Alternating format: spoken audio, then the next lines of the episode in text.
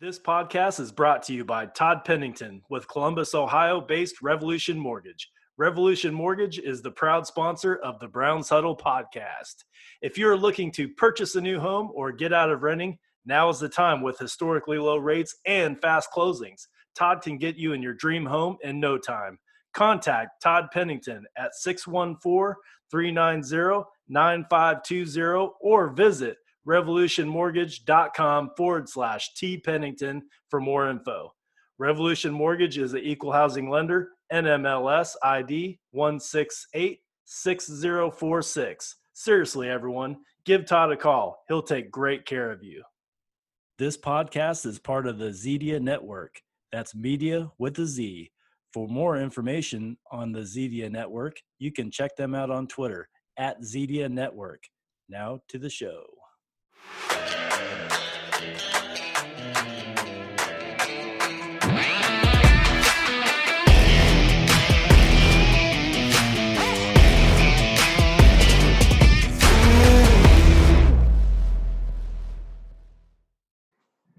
And welcome to another exciting episode of the Browns Huddle podcast. This podcast is brought to you by Revolution Mortgage. If you're looking for your next home purchase, give Todd Pennington a call at 614 390 9520. He will take great care of you and get it done. Folks, we have an action packed show for you today. We have Brown super fan Pumpkinhead coming on the show a little later, so I'm definitely looking forward to that. I hope you are too. But first, we have Doug Jones. He's in the huddle, and we're going to talk about the week one action against the Baltimore Ravens. I can't believe that I'm even saying that. The season's right around the corner. We are one week away, folks, from uh, the Browns kicking off their 2020 season. So to talk about that game, uh, I'm going to go ahead and bring in our next guest. His name, again, his name's Doug Jones. Uh, Doug, welcome to the Brown Huddle podcast. Jason, thank you so much for having me, my man. It's it's been a pleasure getting to kind of know you over the last few weeks, and uh, glad to be part of the show, man. Yeah, you, you, know, we've been talking about this for a couple of months now of yep. getting you on, the show. And, um, you know, so I'm, I've been looking forward to this. I'm glad that you're here with me today. So sure. uh, this yeah. is going to be Thank a lot you. of fun, man. Yeah, I'm looking forward to it. Thank you. Doug, uh, where, where do you call home? Uh, funny. So I, I, I currently live in uh, Phoenix, Arizona. Um, somewhat call that home. I've uh, been here about about 13 years, but I'm originally from just outside of Cleveland, Ohio, in uh, Youngstown, Ohio. Uh, so born and raised there, and then uh, you know shortly after college, decided to move out here into into Phoenix. And, uh, a little bit more opportunity out this way, but uh, so home. I don't know. I still consider the Cleveland area home, but this is my new place right now, Phoenix. A lot of people when they and I'm from Phoenix, Arizona, as you know uh, a lot of people, when they hear of Phoenix, Arizona, the first thing they think about is 120 degree weather. Um, what's the weather been like out there?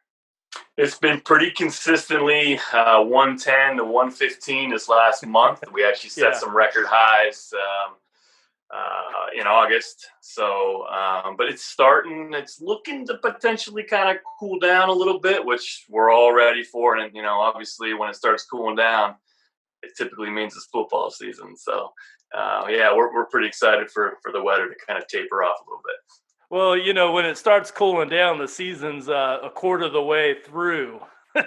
I remember. A really good point, actually. Yeah, yeah I, I remember going to uh, the Cardinals games when they're in Sun Devil Stadium in September, and man, it was freaking hot, dude. Still they hot. had the uh, they had the mist machines going on the sidelines right. to cool the right. players off, and right. yeah, I'm also a big golf fan, and uh, I know out there people play golf in the wintertime and not yep. so much in the summer.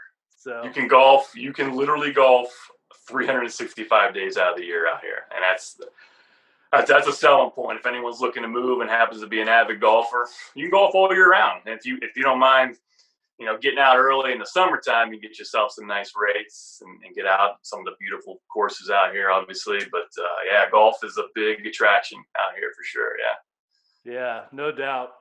Um, so yeah, you're over there in rep, uh, Arizona representing Browns Nation with my Correct. dad, Big Correct. Dog John Hand. Um, we will definitely get into that.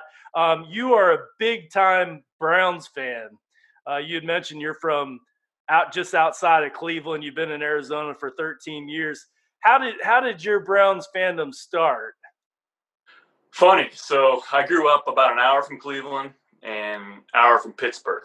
Um, grew up in the home of the Steelers fans. So my mom, my dad, my sister, the majority of my family were Pittsburgh Steelers fans. My cousins actually happened to be they lived in Pennsylvania, but were Browns fans. And from a young age, I just listened to my cousins and started rooting for the Browns, even though they were, you know, when I started following sports, I was, you know, eight, ten years old to finally really understand what football was and everything. Um, but that's when I started just watching the Browns and wanting to be a Browns fan and not listening to my mom and not listening to my dad and become a Steelers fans and or Steelers fan. And I would not change that. Shockingly, would not change that for the world. I love being a Browns fan, even though it's been a struggle my 37 years of life for the most part. Yeah, wouldn't change for the world. So yeah, that's that's where that's at. so so who who was quarterback when you started following the Browns? Do you remember? When when I remember, it was Kosar. Yeah, okay. when I remember Kosar. Yeah. Yeah. yeah, same. Yeah. yeah, Kosar was the man. He was my hero. Um, my dad and I actually battle for the fact that, you know, I think it's okay that Kosar is both of our heroes. He likes right. to claim Kosar. I don't know. He has something against me claiming Kosar. He says Baker's my quarterback, which he is. But. Uh, yeah, that's all right. Yeah. well, yeah, that's so awesome. So Bernie, Bernie went to high school uh, in Boardman, Ohio, which is 20 minutes from where I went to high school. Obviously, you know, well before me, but he's big back home in Youngstown. He's he's a legend. People love the guy, and I'm so glad he's involved with the Browns. You know, to this day, it's really yeah. Me me too. Yeah, Bernie's the man. He's he's definitely the man. And uh, you know, following the Browns back in the '80s was probably. Oh, well, I know, and you know that that was the perfect time to become a Browns fan because we actually we had some good squads back then. Right. We made the playoffs. We came with within the Super Bowl two years in a row. You know, those doggone Denver Broncos got in our way both times. But, it, you know, even with that in mind, it was still an exciting time. We had great talent on that team. Um, my actually, my first game was at Phoenix Cardinals Stadium. I believe it was 1988. Um, and Bernie Coat was it 88 or 83? 88. And uh, yeah, Bernie Kosar was our quarterback and uh, we actually won that game. My dad was nice. there selling programs, uh, so we got tickets for free because he worked the games before that. And uh, nice. man, it was just nice. such an exciting time being a Browns fan for sure. Right? Yeah, absolutely. Yeah. All right, so you are the vice president, the VP of a Browns viewing site in Phoenix, Arizona. That's something that you and my dad are heading up. Um, tell tell me about what's going on with that because I really yeah, so, I really um, want to dive into that for sure. Sure, sure, absolutely. So, um, God, years ago, a few years ago, I should say, um, I wanted to find where's the best place to watch the Browns in Phoenix. So I literally got on Google and typed in best Cleveland Browns bar Phoenix, and then boom, a bar called Big Daddy's pops up. I'm like, all right, this is my type of bar. this is perfect. So, um, years ago, so I went to Big Daddy's, watched my first Browns game there. I don't remember meeting your dad or knowing if your dad was there then. Um, but so occasionally over the last few years, I would just pop in for a quick game and you know be amongst the Browns fans, which is always you know fun. Uh, then last year, for whatever reason, I, while I moved um, pretty close to this bar, Big Daddy's, which is the viewing site, and um, decided, hey, let's just go to the Browns bar and watch the game. So I, I dragged my girlfriend out of the house. I was like, hey, we're going. It's 10 a.m. We're going to watch the Browns. So, yeah. um, and that's kind of where it started. So I, I met your met your dad, um, going you know every single week and watching the Browns, and, and got to kind of know him a little little bit, and uh, you know share the ups and downs and the, the, the tears and the joys and all that that comes with being a Browns fan with your pops and um, so yeah, this this off season we uh, started kind of texting each other each other a little bit, and he's like, "Hey, he's like, you want to uh, want to have a meeting, and and so I, I went in, had a meeting with him and and Big Daddy, who's the owner of Big Daddy's, and your dad's like, hey, I'm gonna I'm gonna make you the VP of uh, this viewing site of the North Phoenix Browns backers, and I was like, I'm in. Let's do this. So yeah. Um, yeah, so that was that was you know just recently, relatively recently, and so yeah, between your dad and myself, we've been kind of um, collaborating and getting together and just trying to, you know, make Big Daddy's, you know, kind of a, a home away from home for, for Browns fans that either live here or might be coming from out of town to visit here or whatever the case may be. We're just trying to create that kick ass environment at Big Daddy's, you know, for Browns fans and, um, you know, uh, and just, and just, just try to have as, as much fun as possible, you know, and that's, that's kind of how things translated and, and, transpired, I should say. And uh, thanks to your dad, that's kind of why I'm talking to you right now. So I just think that's incredible. You know, cool. I, I know what it's like to be a Browns fan. I mean, I'm doing this now, but living away from Cleveland, away from Browns fans, you kind of feel isolated a little bit. So to be able to get together with other Browns fans um, and watch the football games is a great experience. Right? It's awesome. It's and, and that's you know I, I, try to get back to Cleveland every year, at least a game or two. Um, thankfully, they you know I did get home for the opener last year, but they were out here in, in Arizona this year, which was nice. Um, but you know, yeah, being able, like you said, just being able to be amongst those Browns fans, you know, it, it, it's your family to a certain capacity, you know, and and it's just it's different. It's a different feeling than just going to a you know uh, B Dubs or you know, and just watching a random game. You know, being amongst those fans, it's just it feels so good. You know, to be able to high five and be, be ridiculous and swear at the TV and all be on the same page. You know, and uh, that's that's what I love about it. So yeah. Yeah, I, have watched. You mentioned um, uh, B Dubs. You know, I, I've I've been to different sports bars that aren't viewing sites, and usually they stick Browns fans in the corner on the smallest 13 inch television. Right. You just, right. you know, you feel like the redheaded stepchild. So, sure. Uh, going sure. to a viewing site is definitely a different experience than just a regular sports bar. It's awesome. It's awesome. And, and, and in addition to that, as well, you know, not to, you know, we're trying to create that awesome Browns environment, you know, for all Browns fans that are here or visiting, but we also we're doing our best to try to raise money for and our specific organization we're raising money for is, is Phoenix Children's Hospital. So we try to do some 50-50s throughout the game, little giveaways here and there or cash giveaways. But you know, most importantly, we're, we're focusing on trying to give something back to Arizona, you know, and or to, to Phoenix. And um, so that that's the charity we're working with right now is, is Phoenix Children's Hospital, just down the street from Big Daddy's actually. Um, uh, so yeah, fantastic. our goal this year is yeah, our goal this year is really to try to get as much money as we can to, to, to push to that, you know, to, to, to, the hospital and try to increase the, you know, what we did last year, you know, and so we're really focused on trying to give as much as we can this year. Cool. That's really good. You you had mentioned something that I actually forgot about. Um, we're used to one o'clock football games on the East Coast. you watch uh, football games at 10 a.m. What is that like going to a sports bar eating scrambled eggs, drinking beer, and watching Cleveland Browns football. What is that like? I'll tell you what. So I am. First off, I love it. To answer your question, I love it.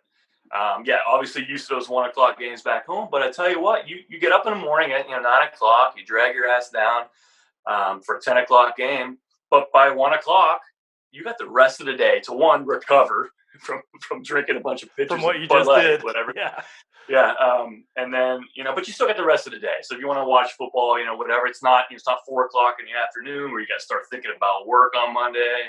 You got you still got a little bit of time to kind of recoup and you know enjoy the day or get some stuff done. I actually love it. So at this ten o'clock, and then when the time change comes, the eleven o'clock games, I love it. I do love it. I mean, I, I do miss the one o'clock games back home, but this is a, an okay trade, you know. It makes you be a good boy on Saturday night. It does. That's a good point too. You're getting up early. You're getting up early. For the most point. part, I'm sure that you know we've you've probably had experiences where you show up Sunday and you're like, oh my gosh, why did I do that?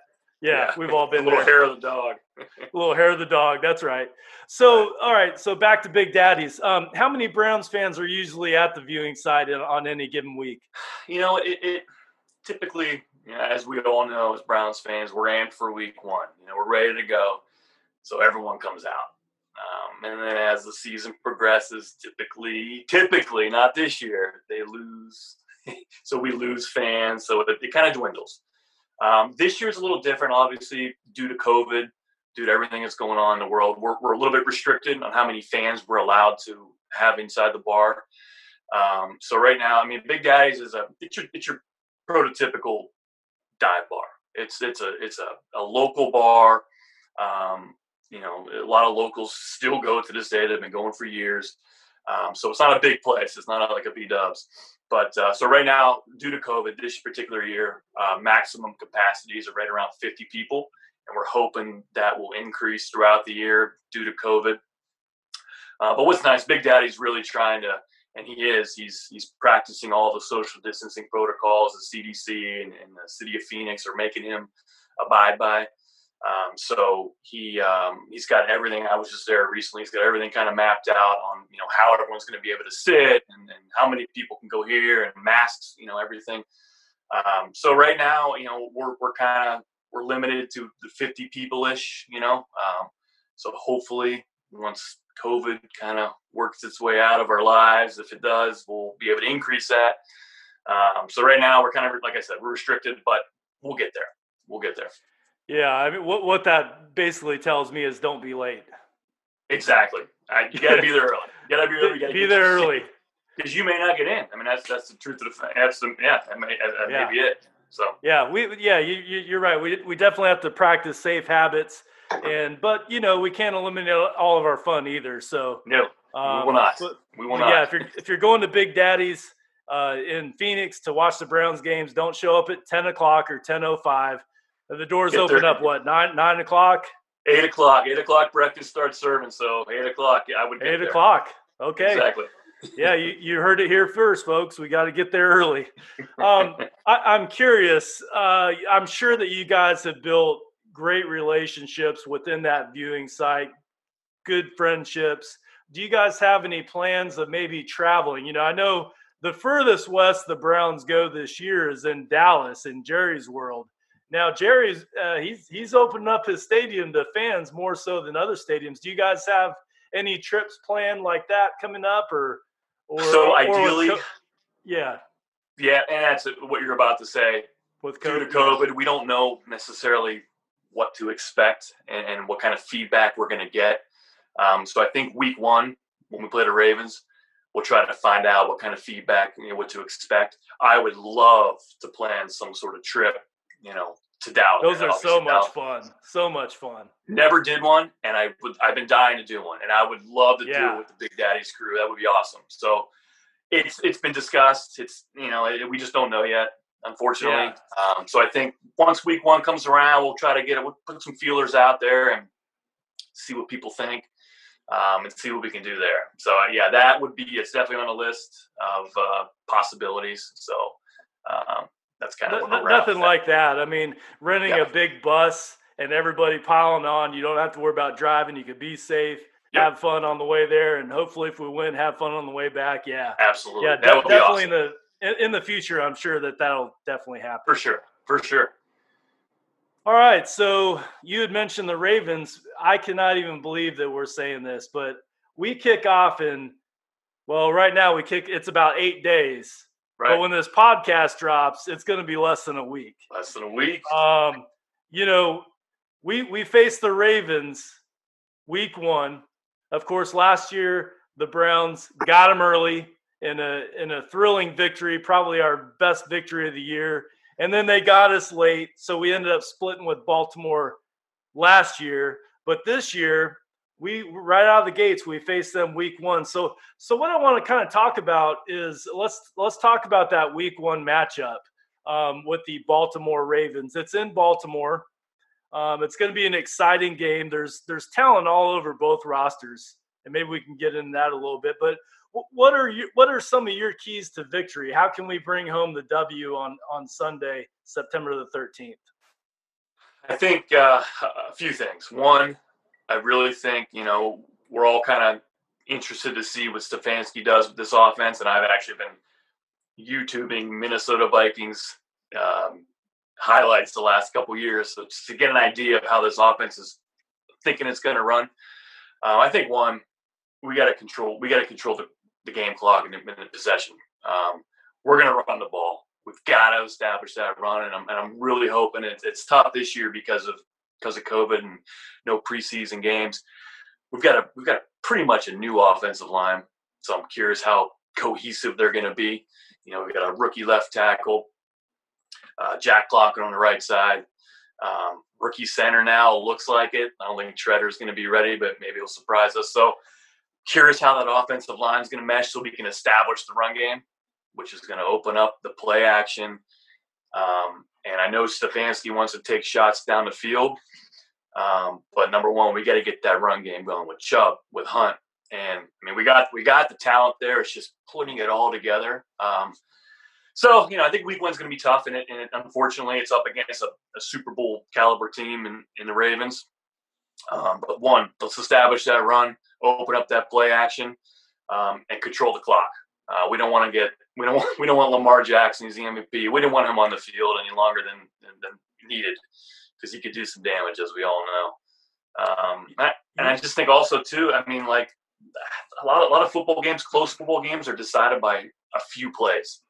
We got to be on the the better end of those few plays, whether it's a turnover or a fourth and one that we get by an inch. Like, got to take advantage of those and then capitalize. Um, so I think those are just a couple quick points I think that are, are important. I mean, it's it's a tough it's a tough week one matchup with a new coach, new decor. I mean, new everything. But we got talent, you know. Um, we just got hoping we can kind of put it all together. So it is tough. I mean, this is not an easy challenge. Uh, Baltimore lost two games all last year, the entire year. So we gave them half of their losses.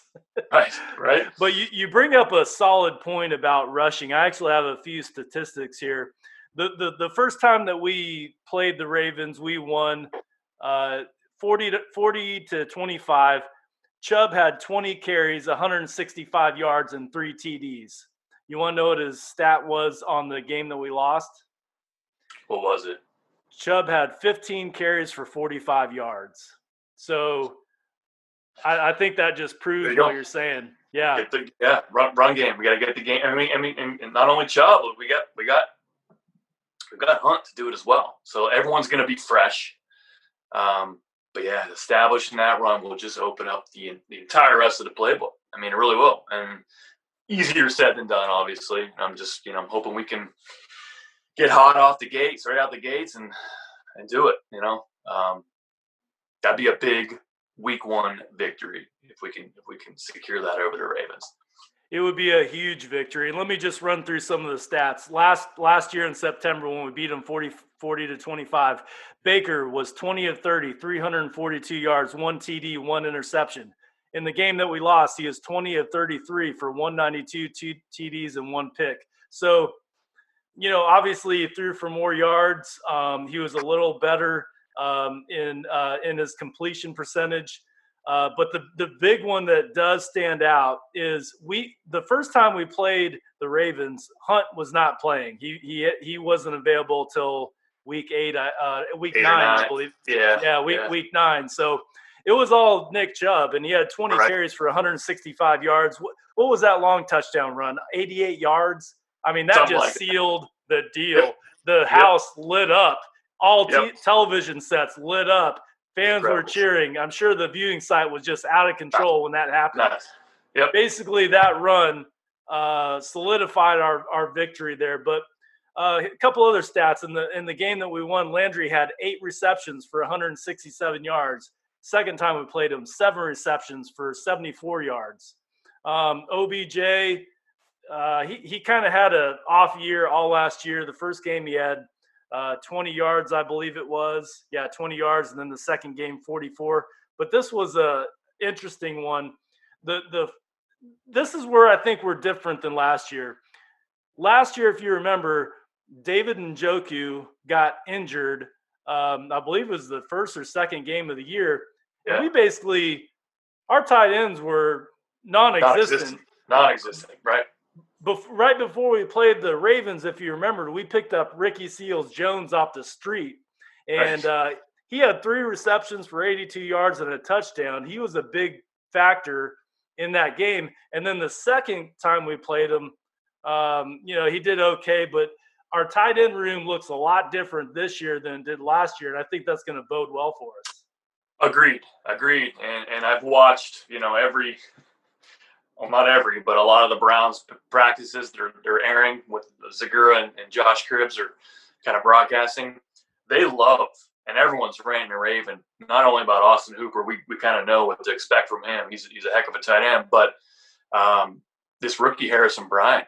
I mean, they're saying he's potentially the the, the, the star of the camp, and we haven't even mentioned Njoku. So this tight end room, if it stays intact, hopefully nothing crazy happens with Njoku getting traded. And there was some chatter about that, but you keep those three tight ends. And, and Baker loves his tight ends. He's loved his tight ends in, co- in college. Um, I think between those three, could be dangerous. Could, could be, be dangerous. very dangerous, and that's a, yeah. that's just a weapon we didn't have in either one of those games last exactly. year. Exactly. Um, defense the week we won, we had four sacks, two INTs. Second time, we had zero sacks, zero INTs. The defense has to be better. And if you know, the last time we, uh, the last game we played, I think it was the last game of the year. Myles Garrett was obviously suspended at that point. Right. Our defensive line was just, they weren't doing, they weren't doing anything. They weren't putting no. um, any pressure on Lamar Jackson, which you know, Lamar Jackson uh, you got to put pressure on that guy. You can't let him beat you with his feet. I, I want if they're going to beat us, I want it to be from his arm, not his. Feet. Please, yeah, let's, yeah, exactly, yeah. Shut him down. Yeah, get us if, if it's a spy or whatever, you know, the spy, whatever it takes. You can't let him. Yeah, you can't let him do the RPO and beat you with his feet. If he beats us with his arm, all right, that's fine. But yeah, not with his feet because he's too too good at running the football. Too good. Um, Yes, we we just uh, signed a safety today. I was just trying to pull that up. Yeah, they, they um, traded. They traded a fifth round pick, um, Harrison from Alabama. Um, uh, I forget his first name. Let me just pull that up here. Yeah, I had it uh, before we went on, and, and, then I lost it again.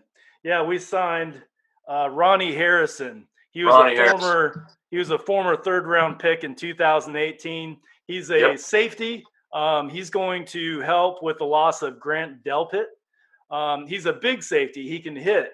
So you're talking about a spy on with Lamar Jackson. I think that he's going to be a good weapon to have to yep. contain the runs. And you know, another thing that I didn't mention about their tight ends is they really beat us up that second game. You know, Mark Andrews had uh, 93 yards and two touchdowns. Uh, Mark Ingram had two receptions for a touchdown. So having a safety in there to, I think that that he'll help us out with that. It sounds, you know, it sounds like from what I've from, from what I've read, we're going to run a lot of four-two-five. So we're going to have a lot of D-backs, a lot of a lot of safeties on the field at all times, which will end up covering hopefully those tight ends and shutting them down. So yeah, big yeah. big pickup right there. I agree. Yeah, big pickup. So that's breaking news. I mean, by the time this drops, it'll be old news. But right now, as we're talking, it's breaking news. It's breaking. Uh, just happened today. So we're definitely excited about that. Um, one thing that really stood out to me is you look at the statistics. I like to just compare uh, the two games last last year. One thing that really sticks out to me is the third down uh, efficiency in the game that we won, we were six of 13 for converting third downs. Second time we played them, we were three for 12. That can't happen. We got to be better on third down. Um, Big difference, right? Yeah, you got you, you have to keep the offense on the field, and one of the ways that you do that is to convert on third down. All right. Again, going back to our tight ends, I think that's going to help us out a lot in that area to spread the field. I'm I'm really excited about our offense this year. I mean, you had mentioned our receivers. We have Landry, OBJ. We have young receivers coming up as our third receiver. But then, as you mentioned, our tight ends, you know, with Harrison Bryant, uh, David Njoku, I think, you know, we're going to utilize him. He, we're going to oh, find absolutely. a spot for him. Of course, when this drops, they'll probably have traded him, but. Uh, the weapon, I mean, I mean, the, the weapons, the weapons are there. there. They're there. They're there. I mean, it's just, just getting it, getting it figured out, getting the offense in sync, and you know, um, yeah, just putting it all together, and it's it's it's interesting and it's, it's tough because we're it's it's a new group. It's not a new group as far as all the teammates, but the coaching staff and installing a new offense and getting it all just together without the preseason games. I mean, but every every every NFL team's kind of in the same boat. Like we're all kind of dealing with the same thing, and it's it's difficult for everybody, you know. Um, but we got the talent, we've got the experience. Like they could do it. Um, so week one, we'll I guess we'll we're gonna find out. So yeah, ready or not, here we come, right? Exactly, exactly, right. The, the the last thing that I'll bring up is you know Baker Mayfield has to be efficient. You know he has to spread the ball around. He can't have the turnovers. That was a big problem last year. Um, was the turnovers. Um, so so we have to uh, you know Baker's got to show up for that, and then we have to run the ball effectively. I mean that's got to be that's just got to happen. Um, that was one of the reasons why we beat him the first time, and it was one of the reasons why we lost to him the second time was our running. And then defensively, we have to get after Lamar Jackson. We have to contain L- Lamar Jackson. I don't know if I said this before, but man, the guy rushed for he rushed for like 66 yards. Um, the the you know we just can't have that. We can't have him beat us with his feet. And um, and then as I mentioned, you know, our strong safety has to help contain the run, play tight end coverage because you know Lamar Jackson loves his tight ends, and right. uh, we can't get beat that way either. So it, it's an it's an in- interesting year. Um, I'm excited about it. Um, our year does start in Baltimore. What what do you you want to give a game prediction? What do you think? Do the Browns come out on top? I never I never do this. I, I never do it, but I'm going to do it. I'm gonna do. I'm gonna I'm gonna throw a prediction out there. Browns win, obviously. Okay. Um, it's gonna be close. I mean, keep keep it close. I mean, Baltimore's a better team. We know that, but keep it close into the fourth quarter. Capitalize on those few plays that you just need. You know, whether it's you know like a fourth down, a random turnover, you gotta just have a few of those go in your favor. 27-24 Browns. 27 24 Browns. Right on. There it is. Well, there it is. I actually did a game by game prediction on the last show, and I, I have the Browns finishing off at 10 and 6. But I actually have the Browns losing this uh, season opener. Um, there's just so many questions, man, with you know the team chemistry. I mean, I know we have a lot of returning players, but we do have some new players as well. Um, you know, who's calling the plays? Is it going to be Alex Van Pelt or is it going to be Kevin Stefanski? We don't know that answer yet. Right. Um, we don't. Yep. You know, how much of the playbook will they use? Um, you know, do they? They they were still installing plays as of yesterday. They were still installing right. plays as of yesterday. So, how much of the playbook will be open? Will it be just kind of a vanilla offense? Um, you know, that that's a question that I would have. And then will Baker, you know, will he spread the ball around to our playmakers effectively? You know, um, th- that that's just a couple questions that I have, and I don't know the answer to that. I'm hope hopeful. You know, could I see the Browns right. beating the Ravens? I mean, it wouldn't shock me, but I do have them unfortunately losing this one, and I have them losing a tough one 28 21. Ravens take it home, um, unfortunately. But, but I do have uh, favorable outcomes going into Cincinnati um, on that Thursday night game for week two, and then against the Washington football team in, in week three. So yeah, that, I don't want to end it. I, yeah, yeah, I don't want to end it on a somber note, but quick turn. No, yeah. hey, you're honest, and that's that's fair. You know, that's fair.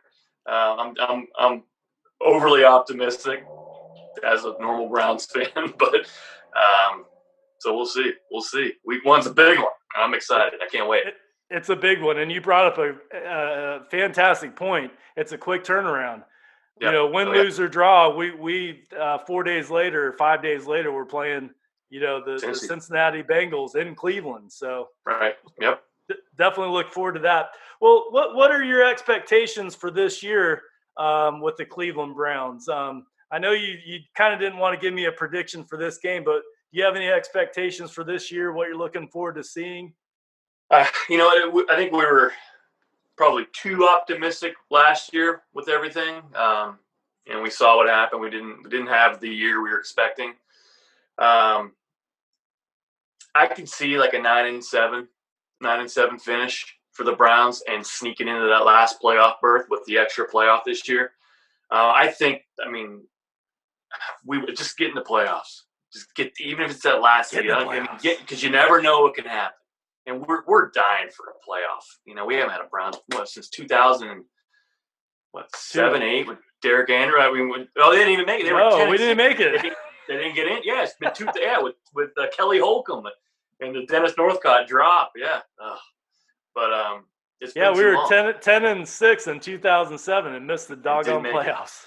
That's right, right? That, that never happens. No. It happens to the Browns. Happened to us. Uh, so yeah, I mean, I, I think a, a nine and seven is it's doable.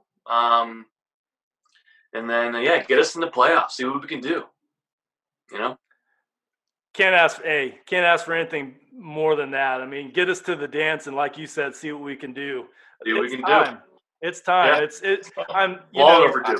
I, am over the 5 and 11 6 and 10 seasons i'm over it you know it's Time. to move on man Let's Um, go. it, it's time for baker to step up he's the man he's our quarterback i do i do honestly believe that we finally found a franchise quarterback that will be with us a long time i'm excited about him i'm excited about our coach you know and kevin stefanski i think that was a fantastic hire we were Love it. really it. honestly we were lucky to get him because we actually interviewed him last year and went a different Pass. direction pass Right. pass Yeah, that, that doesn't happen again. I mean, that doesn't happen. So to have him right now is it's a blessing. It really is. And I'm, I'm I think he's the right man. He seems so cool. His demeanor, um, he's smart. You know, not you know nothing against Freddie Kitchens. I thought he was the guy. I thought he was perfect for i Baker. too And then, but I think this is just a different. I think there's a little bit more mutual respect with with Stefanski amongst the players, and um, hoping he can hoping he can be our guy. Hoping he can be our leader moving forward. Yeah, you you mentioned smart. Um, man, we needed a smart coach through what we just went through in this Right. offseason. I mean, this is an offseason like none other. And hopefully we never have an offseason like this again. But uh, yeah, Kevin Stefanski, I'm, I'm a fan. And uh, I have high expectations for him for sure. Same here. Same here. Looking forward to it. Yeah, absolutely. Well, Doug, this was fun, man. Um, Yeah. I want to I want to respect your time and um, and and get you out of here. But before we do that, uh, I'd like to give you an opportunity to plug Big Daddy's Sports Bar. Um, Yeah. Where where can where can we actually, if we're in the Phoenix area, if we find ourselves in the Phoenix area on a Sunday morning at 10 a.m. and we want to go watch a Browns football game, how do I fi- find Big Daddy's? Where do I go? Pick up your iPhone, go to Uh-huh. Google, type in Cleveland Browns bars in Phoenix, and Big Daddy's will pop up. So we're about uh, Big Daddy's is about 20 minutes, I'd say, north of downtown Phoenix. Um, it's off Cave Creek Road and Cactus, approximately. Um, but again, just Google where to watch a Browns game, and that bar will pop up. Uh, but you can also follow um, our uh, Facebook page.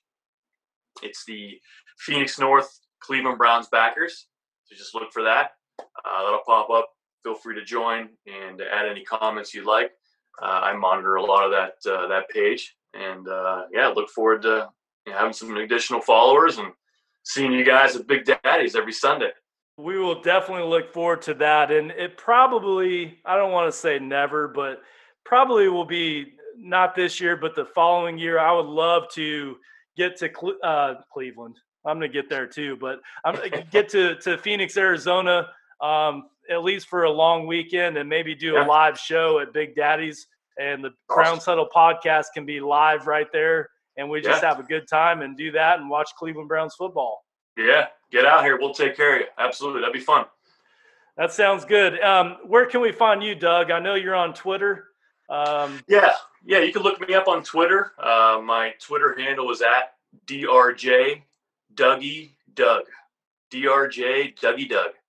DRJ Dougie Doug. Right on. You got it. That's it. Well, uh, Doug, thanks so much for coming on the Browns Huddle podcast. Let's do this again. You know, Yeah. um, Thank you uh, so much. yeah, maybe Yeah. we can get on uh, sometime this year and talk about an upcoming game or recap a game that just happened. Yeah, let's do that. Yeah, maybe get your, your pops in, in there as well and uh, get his perspective on things. But yeah, thank you so much for for having me. And this has actually been a, a lot of fun. Like I said, my first podcast, and I don't want it to be my last. So um, this is awesome. Thank you so much. This is really cool. Absolutely, Doug. Well, you have a great night and go Browns. Go Browns. All right. And that interview was Doug Jones. He and my dad, John, are gearing up the viewing site for another exciting season there at Big Daddy's in North Phoenix. If you are in the Phoenix area, go give them a game day visit. They will take great care of you. Mention that you heard about their viewing site from this podcast. Give them your shipping info, and I will send you a special prize from the show. Next, we have Brown superfan Pumpkinhead joining the Browns Huddle podcast. Pumpkinhead, like many fans, is very excited about our season that will kick off in six short days. Here is your interview. Here is the interview with Pumpkinhead. My next guest to the show is someone that needs no introduction. We have seen him at all the Browns home games. If you haven't seen him live, you uh, at the game, you surely caught him on TV. He is a Browns super fan. Pumpkinhead, welcome to the Browns Huddle podcast. Hey, thanks for having me. Like, are you in a restaurant right now, or where are you joining me from? Uh, just a local pub up the street from my house. Oh, okay. Get, getting out of the house. All right. Well, thanks for taking the time. Before we start, I, I know we have something in common. Um, we both have campers. I see your camper on Twitter, and uh, we enjoy camping with our families. Um, how do you like camping? Yeah, we my boys are 11 and 12, and we do a lot of camping. Uh, we get a lot of attention because of the way it's designed and wrapped. But uh, something we do, you know, um, the camper we use for tailgating, but I kind of like double it as a you know a family thing. So yeah, we really enjoy it. We've got a matching golf cart, and uh, you know, it's it's a good conversation piece.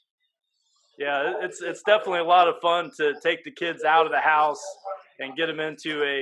Sure. Uh, I, a lot of people call it glamping, you know, because it ain't Yes. like camping when we were kids, you know. But uh, it's still a lot of fun to get them out of the house and get them away from their devices and you know get them out into nature. Um, Yeah, for sure.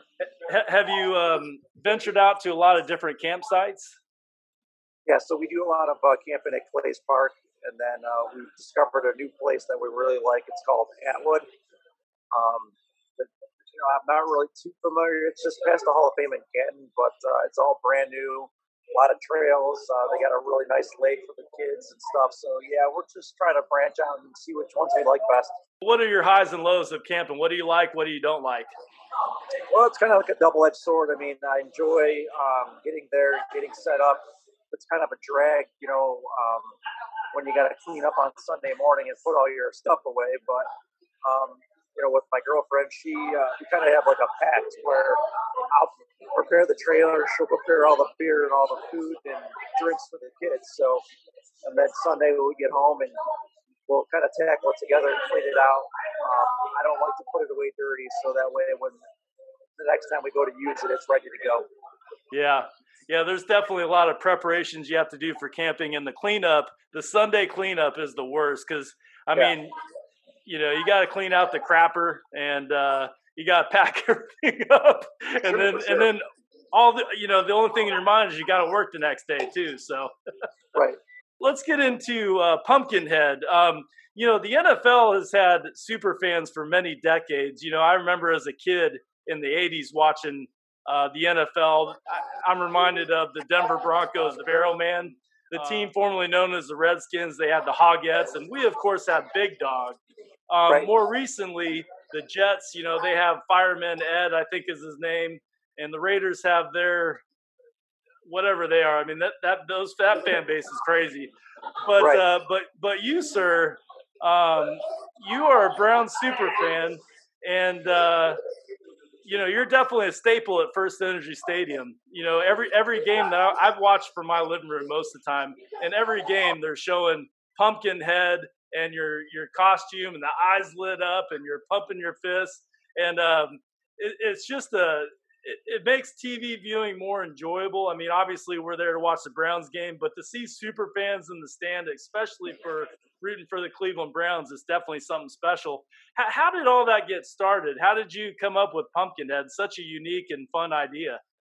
Yeah, so back, I want to say it was 2004, the Browns actually um, did a minor modification to the color of the helmet, and they called it a pumpkin orange. Uh, Halloween's oh, okay. my favorite holiday, so um, at the time I was doing some DJing, and I really liked the attention I was getting. And uh, I don't know, just out of the blue, I decided I was going to carve a pumpkin from the inside out. I should say from the bottom up. And then I put uh, these brown stripes on it. I made three or four of them for like me, my two brothers, and my cousin. And we were all supposed to wear them. They didn't want to do it, you know, when it came time to walk into the stadium. So I don't know, a couple of them ended up smashed in the street. I think we gave one to like a bum or something. And uh, I walked in with mine, and it was like an instant sensation. Um, you know, we we were on TV all day. Um, they started putting us on the Jumbotron, and this was just the first game. So from there on in, I kind of knew I had something special. So then I started, you know, um, elaborating on the costume, getting like uh, full uniform, pads, this and that, and that kind of like accentuated into uh, buying our first RV, which turned into a, a another trailer, um, and now we have this 40 foot uh, tailgate trailer. It's a toy hauler. And it's just become a life of its own. Um, you know, I, I, do all kinds of events. You know, in the public. You know, the Browns include me in many things, which I'm very grateful for. You know, I'm doing events constantly. I'm, I have a, an event booked this Thursday for Bud Light, so it's just you know one thing after the next. And you know, even you know, with like the smaller interviews and podcasts, I try not to tell anybody no. I, I appreciate everybody's you know interest in wanting to interview me, or you know, it, it's just fun. You know, it, it's something you can do with the kids. It's something uh, you know the Browns community can rally around, and you know, it's fun. You know, you I get these compliments, and I, you know, I saw you on TV, or hey, we saw you at the game, or you know, it's it's fun for me, and, and um, you know, the thing I enjoy most about it is I bring my my boys in with me, and you know, it's fun for them too. Absolutely, yeah. I saw pictures of, of your kids. I have kids myself, and I'm sure that they really get a kick out of that. No doubt about it. For sure, um, for sure. Pumpkinhead is a it's a fitting name. You know, it's I mean, you have a pumpkin on your head. How, how, did you come up with the name? Did, did you hear it from like passerbyers? Hey, Pumpkinhead, or did you come up with that? Yeah, I mean, I actually came up with it. I, I don't really remember the origin behind the name. Um, as things started to evolve, you know, I, I, guess there's a horror movie called Pumpkinhead. Um, I wasn't really aware when I when I did that, but it looks nothing like a pumpkin. But um, I don't know. It just you know, kind of put the two things together. You know, it's a pumpkin on my head, pumpkin head. You know, you know. Now that I thought about it, I mean, going back, maybe um, I should have called myself Ichabod or you know Jack Jack O' Lantern, but I don't know. I think Pumpkinhead works. No, Pumpkinhead's perfect, man. I love I love the name. I was just curious how you got the name. If there's a story behind that. Yeah, um, no real story behind the name. You, you had mentioned Halloween. What's Halloween like at Pumpkinhead's house? Well, I mean, believe it or not, last year was the first year I went out um, in my Browns Pumpkinhead gear. Usually, you know, I'm just trick or treating with the kids. Kind of, you know, when I'm not doing Browns events, I kind of try to keep my my uh, alter ego, you know, separate. Kind of just yeah. do the dad thing. So last year was kind of fun. You know, I um, I went out in the, in the gear. We uh, we went and did like a, a costume contest. You know, and people kind of like taken back because like you know they know who I am. So you know they didn't let me enter the contest for whatever reason. I think because they knew that I would win. But it was kind of like you know I don't want to be too egotistical, but it was like you know people treat me like a celebrity for some some reason. You know. Well, I mean, you you you kind of are. I mean, in Browns Nation, I mean, um, when we th- when I think of Browns fans, I you're one of the guys I think about. So in a small kind of way, you are. You know, in yeah, my I mean, opinion, I just have a unique way of showing my fandom. I don't really look at myself that way, but I do appreciate it. Yeah, well, it's it's good to stay humble for sure. Um, all right, so so the pumpkin head outfit in the beginning was something you kind of just made up. It was an idea. You put a pumpkin on your head. We see the the outfit that you have now. Do you have any? Eh, is this what it's going to be like, or can you see yourself making more modifications? Yeah, I'm actually working on uh, two new helmets as we speak. They're uh, being fiberglassed, and then they get sent out to Riddell for paint.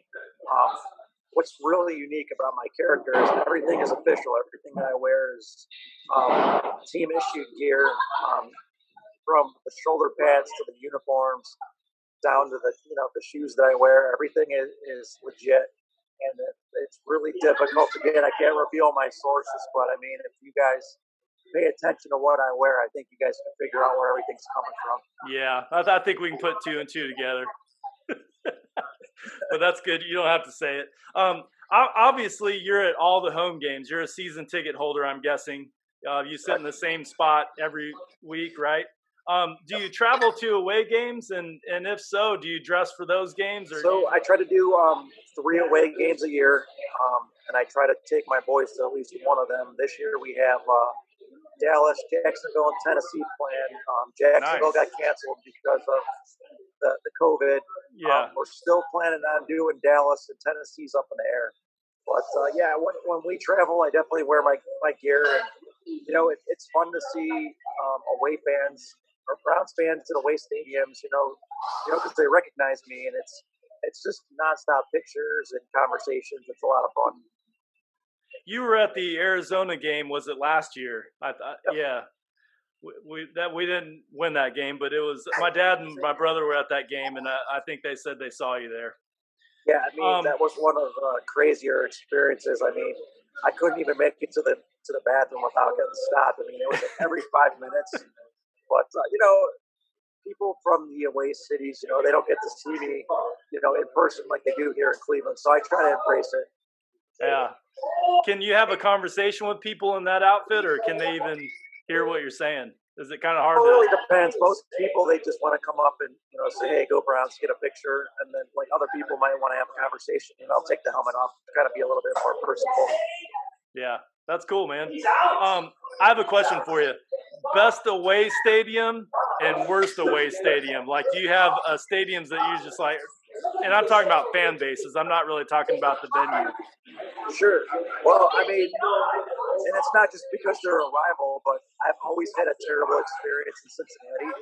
Um, I've been there okay. multiple times. The fans are just terrible. The stadium's not much to even talk about either. Um, believe it or not, Pittsburgh, they, they're always very good to us. Um, the stadium's unique. Um, Green Bay was a good one when we went to Lambeau. The fans were tremendous to us.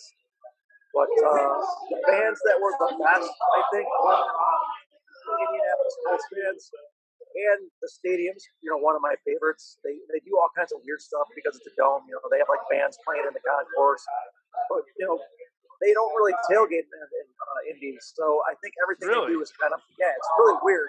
You'll see huh. like one or one or two like tailgate tents on the way into the stadium. And I thought that was very unusual, but once you get into the stadium, it's definitely a different experience and a different environment that what we're traditionally used to.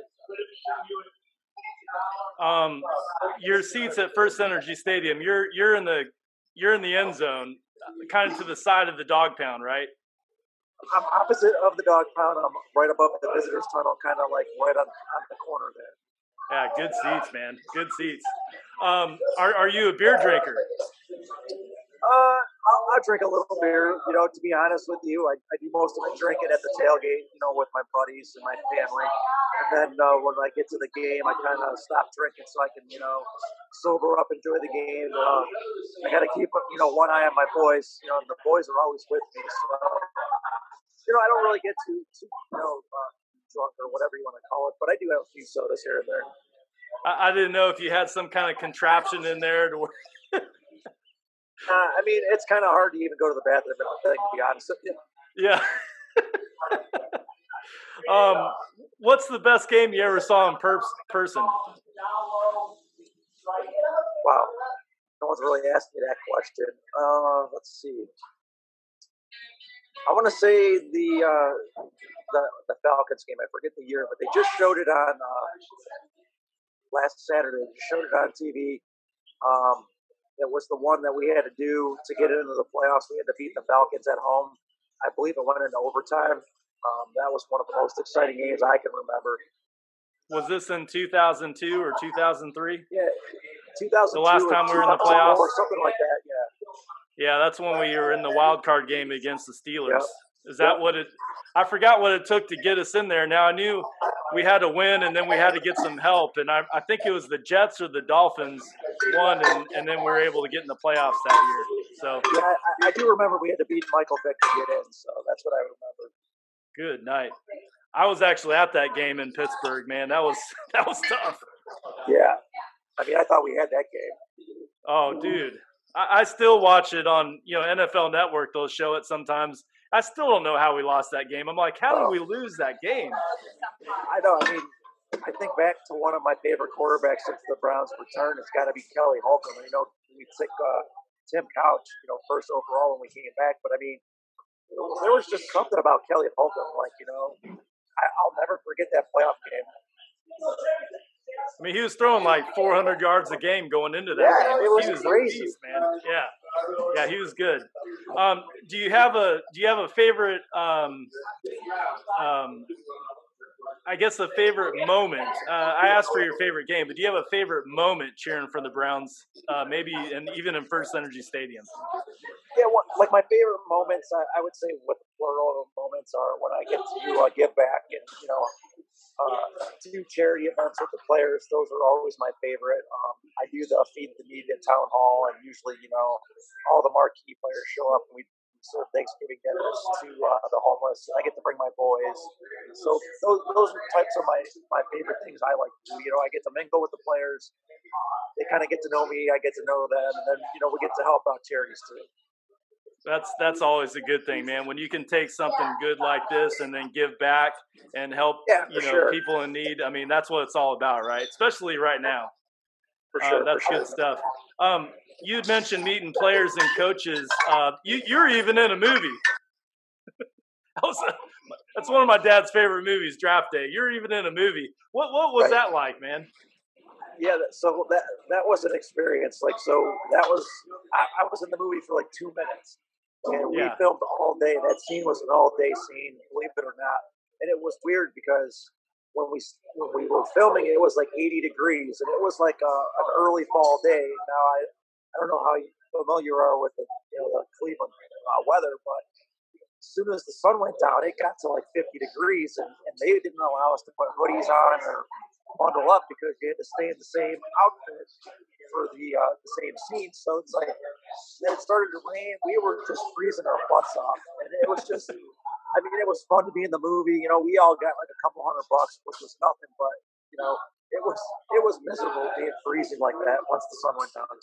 Yeah, yeah. Hollywood's like that, man. One two minute scene takes 12 hours to film. Yeah, you would you would never know. You know, it's No. crazy. Yeah, you would think a, a scene like that they could just one take. All right, we're done. Good. You know, move on. Um, what about what was your greatest uh, introduction? You know, being Pumpkinhead, you've had many introductions. I, I think you met Baker Mayfield. You met a lot of the players, but what was your greatest introduction of all, being uh, Pumpkinhead? Yeah, so I mean that's an easy one for me. It's been Bernie Kosar. I'm, you know, I've always wanted to meet him and, and do stuff with him, and it was kind of like you know, kind of like a pipe dream. I never thought it would happen, and then one year it did happen, and um, it kind of happened several times. We ended up uh, doing a wedding together. I guess somebody hired him to do a wedding, and then they were friends of uh, somebody that knew me, and they hired me to do like a guest appearance at their wedding, which I thought was weird. I'm like, why do they want Pumpkinhead at, at their wedding? So I'm getting Yeah. changed, and, and this was actually at the zoo. And uh, as I came out in my gear, Bernie's sitting there, and then we got to talking, and they drove us into the uh, wedding reception on a golf cart. We exchanged phone numbers, and we've been personal friends ever since. Oh heck yeah, man! That was my quarterback growing up. That when I when I became a Browns fan, Bernie was the uh, Yeah, so it's like my boys are 11 and 12. You know, he's going to be 13 uh, this month, my oldest. And when I was their age, Bernie was the guy. So it's kind of like Yeah. you know, you know, to, to meet my childhood, uh, you know, idol is cool, and and, and doing my character, it allows me for for me to introduce the current players to my boys. So my boys have met Baker. Hopefully he pans out because that that'll be a good experience and a good memory for them. Yeah, I, I think Baker will pan out. So your boys got to meet Baker. How, was that experience pretty cool? I'm sure they love Yeah. that. Yeah, I mean they got real shy, but you know, um, I had Baker jerseys on, and he came right up to him, you know, at the Feed the Need event that we were doing, and, and it was cool. You know, That's awesome. So your Sunday doesn't start at kickoff. You know, you mentioned earlier about the tailgate. I'm sure a, a ton goes into tailgating. It's not easy. I, I'm sure it's not. Um, t- tell me about the tailgating experience. I mean, I know it's at the Barley House. I, I have not personally been there, but I promise next time I'm in Cleveland, I'm going. I'm actually going to Cleveland for the Washington football game, but I don't think there's going to be any tailgating or anything like that. So, yeah, but, unfortunately, uh, they're uh, they're not issuing any permits for the month of September for tailgating. So for right now, it doesn't look like that's going to happen. But for me, uh, the tailgating is more like uh, you know a giant you know uh, uh, festival. It, it, begins on Monday for me with the planning stages, what I want to do that week, what we're going to serve. We bring in food trucks, what kind of entertainment I want to provide, this and that and then you know it's just pretty much you know putting the pieces together throughout the week. You know, uh, getting beer, getting food. Um, you know, like you know, sometimes if it's a night game, I'll do a light show, or I'll you know I'll get a flamethrower, or I'll do something crazy. I always like to up my game, you know. So uh, Saturdays are pretty much ruined for me. If I'm going to be completely honest, it's just an all day packing the trailer, making sure my costume's ready to go, making sure the boys, you know, got stuff to do, making sure I've got my confetti or whatever I, am going to need. You know, I do smoke machines, I've got DJs. Uh, depending on the weather, I got to prepare, you know, tents. Um, it's just, it's, it's an all, all day, all week, all, you know, like I can't even describe how much goes into it. Oh, I can, I, I mean, I can't imagine. Yeah, I know it's a lot it's a lot to prepare for. How, how many fans are usually gathered at the the pregame party? Yeah, so we average between 1,800 and 2,000 fans um, Are you a serious? Sunday at Barley House. Yep. Holy moly. Yeah, I'm definitely going to. I don't know how I missed it. I, I, last year I committed, I'm going to a Cleveland game every year, no matter what. And last year I went to the Sunday night games for the Rams. Um, I don't know how I missed it. my, my, bad. I'll have to check that out next time I'm I'm in sure, Cleveland. Sure. Um, definitely. So, all right. So, what are your plans for watching games this year? Anything outside of your living room, or? Well, we're kind of playing it by ear. Right now, we're kind of thinking to take the trailer and kind of do like a tour of different bars and taverns, um, house parties, with the social distancing and stuff. And since I'm a very visible um, we'll call it target. I got to be careful of what I'm doing. I don't want to get myself in trouble having giant parties or anything like that. You know, since yeah. I am so visible, but we do want to travel around a little bit if we're not allowed to tailgate. We definitely want to. You know, I have a lot of money invested in, in all my equipment, so I don't want it just sitting around on Sundays. So, you know, you'll see it around town in different locations. Well, that's awesome, man. Um, let's get into the Browns 2020 season, and then we'll wrap it up. I know you're finishing up dinner and and and everything. I appreciate it once again taking the time. We're we're less than two weeks away from kickoff, man. Like nine days, the the Chiefs kick off on Monday night, uh, Thursday night football. So being that we're so close to season, like what what do you expect for this year from from our Browns compared to last year? I mean, hopefully we take a step forward, but what are your expectations for this year? Yeah, so my expectations are very high. I, I, I've been doing a lot of interviews this off season, and I refuse to give any predictions just because last year I was like 12 and 4, 11 and 5, you know, like I was all aboard. And, uh, I, you know, as everybody else did, you know, I'm sure our expectations didn't meet what they put on the field. So, with that being said, um, I, I, do expect them to improve, but the off season's been horrible. The you know the COVID and the Corona stuff has just really set the team back. You know, another new head coach, um, a lack of preseason. It's just a lot to ask for. Um, I, I really don't. I mean, I think eight eight would be, you know, very feasible, but my personal opinion is I think the Browns are going to be better than eight and eight. Um, as you know, they, expl- they expanded the playoffs. I think this is the year that the Browns actually host a home playoff game. But the kicker yeah. is not going to let the fans go. That, yeah, that that's that's so hey, that's awesome, man. Hey, if we make the playoffs, that's that's a win, man. I mean, the last time we are in the playoffs was um, 18 years ago, something like that. It's, it's long time coming. So how, if eight and eight gets us in the playoffs, then that's what it is. So, right, yeah, right. I'm with you on that.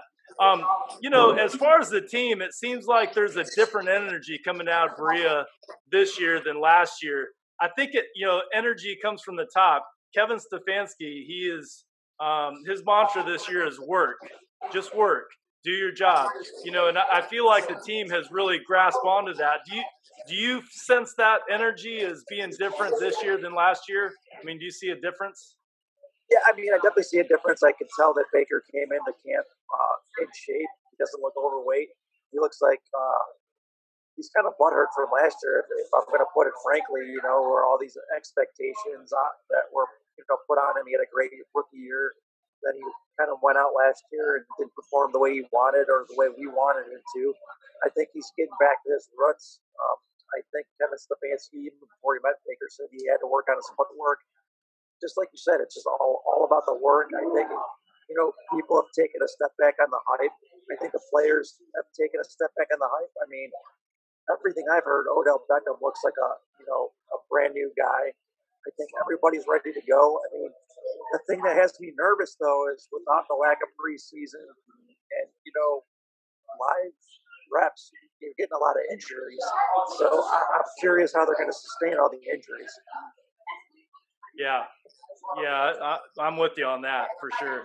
Um, our first eight games, we play only one team that had a better than 500 record last year. That's the Baltimore Ravens. We play them week one.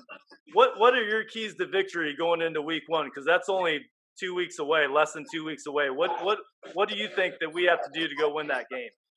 Yeah, I think uh, we go back to the last year the game that we beat them. You, you, control the ball, you keep the ball on the ground, you keep Lamar from, uh, you know, you, you got to dare Lamar to throw it on you. Now, you know, if you give that guy time to scramble or run, he's going to burn you every time. I think if you keep keep him in the pocket, you keep him to uh, a strictly air attack, and you, you play good sound defense. I think you can do what we did last year. I mean, we've got that two-headed running attack with Kareem Hunt and Nick Chubb. And, you know, Nick Chubb's one of my favorite players.